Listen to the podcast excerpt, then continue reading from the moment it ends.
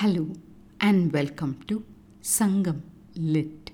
This is Nandini Karky, and in this episode, we perceive the intrepid nature of a king as portrayed in Sangam literary work Purananuru 37, penned about the Chola king Kulamutrathu Tunjiya Killivalavan by the poet Marogattu Nappasalayar.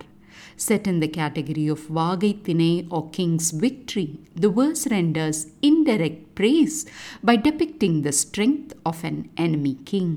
நஞ்சுடை வாழ் எயிற்று ஐந்தலை சுமந்த வேக வெந்திரல் நாகம் புக்கென விசும்பு தீ பிறப்ப திருகி பசுங்கொடி பெருமலை விடரகத்து உறும் எறிந்தாங்கு புல் ஒரு புன்கண் தீர்த்த வெல்வேல் சினம் கெழுதானை செம்பியன் மருக கராம் கலித்த குண்டு கண் அகழி இடம் கருங்குட்டத்து உடன் தொக்கு ஓடி யாமும் கொள்பவர் சுடர் நிழல் கதுவும் கடுமுரண் முதலைய நெடுநீர் இளஞ்சி செம்பு உரள் புரிசை செம்மல் மூதூர் வம்பு அணி யானை வேந்து அகத்து உண்மையின் நல்ல எண்ணாது சிதைத்தல் வல்லையாள் நெடுந்தகை செருவத்தானே.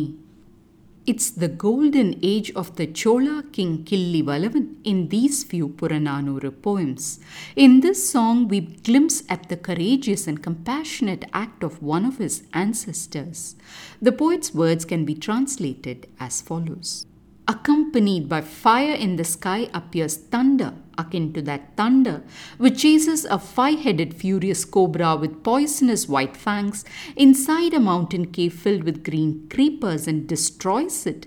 You arrive with your white speared ferocious army, O descendant of King Chembian, the righteous one who allayed the suffering of a bird in the deep moat filled with karam crocodiles swimming together in the dark waters these bitterly hostile animals bite at the bright shadows of the night guards. Near these huge ponds are fort walls coated with copper in that esteemed ancient town with the king the owner of many a decorated elephant residing within Without considering that these are fine and formidable, you are able to simply crush them in the battlefield, O mighty leader. Let us delve into the nuances in these words said to this much celebrated Chola king.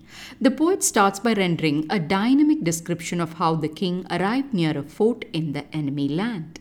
He calls upon thunder, which accompanies the fire in the sky, otherwise known as lightning, to demonstrate the effect. There was a strong belief in Sangam times that thunder destroyed snakes. This poet goes on to describe the snake to be a five headed one with poisonous fangs.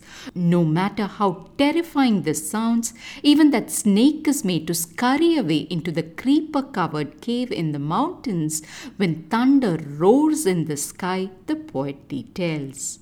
After the description of how the king arrived like thunder upon the scene with his white speared army of soldiers, the poet offers an interesting nugget about an ancestor of the said king.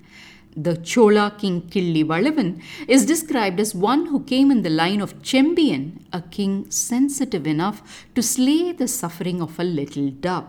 To those who are not aware, this is the famous story of an ancient Tamil king, also referred to as Sibi Chakravarti, one who gave away his flesh equal in weight to that of a dove so as to avoid an eagle's attack on the white bird. Next, the poet moves on to describe the enemy king's fort, and first he zooms to the animals inhabiting the deep moats around this copper colored structure. He calls these as the Karam crocodiles, which seem to lie in wait in the deep waters and bite at the shadows of guards who roam around at midnight.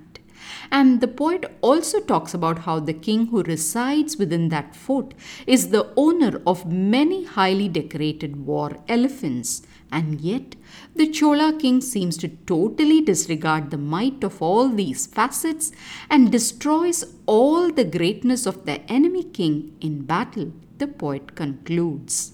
If we reflect on it, in that first instance of thunder killing the snake, to tell about the magnificence of this thunder instead of the subject, the poet focuses on the object it acts upon, which happens to be the snake. Likewise, when talking about the Chola king, instead of narrating any of his attributes, the poet focuses on the formidable fortress of the enemy. An interesting technique of indirectly praising someone by presenting the glory of the opponent they are standing up against. From such psychological nuances, let's turn to biology and investigate the mentioned Karam crocodiles. In India, you have three kinds of crocodiles the mugger crocodile or freshwater crocodiles, saltwater crocodiles, and the rare species of gharial crocodiles. I was intrigued to learn that the word gharial comes from a Hindi word gara, meaning an earthen pot. The similarity in the words karam and gara struck me.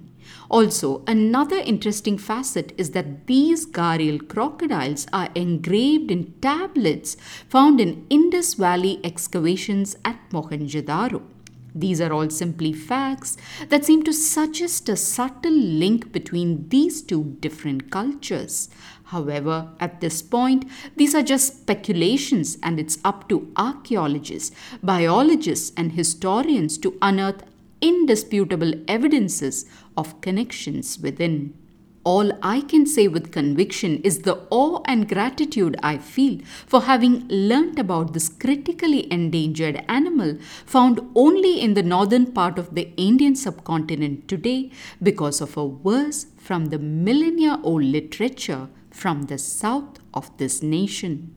Thanks for listening to this episode of Sangam Lit and journeying with me to ancient lands and minds. Please visit nandinikarky.com to share your thoughts and do spread the word about Sangam Lit. Until next time, Nandri Vanakkam.